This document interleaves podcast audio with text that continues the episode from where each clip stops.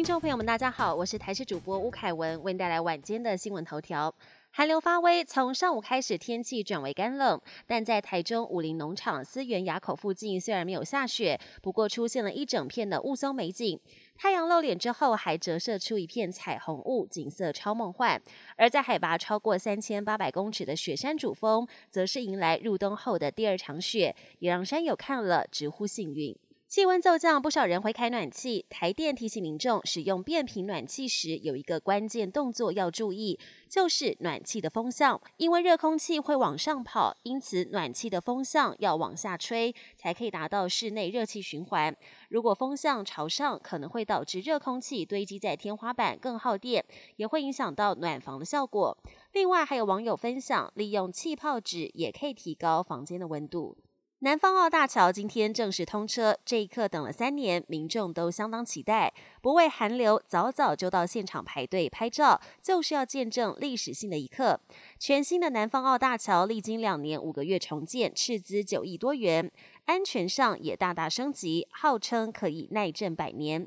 此外，桥体也融入了青鱼跟海浪的造型，相当吸睛，期待可以变成新的打卡地标。国际焦点。中国疫情在白纸革命之后，防疫措施急转弯，大幅松绑。官方专家虽然替当局背书，认为现在放宽恰到好处，但其实缺乏相关配套，造成近日各省市疫情大爆发。当局却盖牌减少公布确诊统计，导致民众惊慌抢药抢疫苗。北京殡仪馆更二十四小时不停运转，来不及处理不断涌入的病末者遗体。台海会不会爆发冲突？全球紧盯。美国中央情报局局长伯恩斯十六号受访时表示，中国入侵台湾的可能时间点，不见得会在几个月或一年后，但军事冲突的风险，接下来这十年内与日俱增。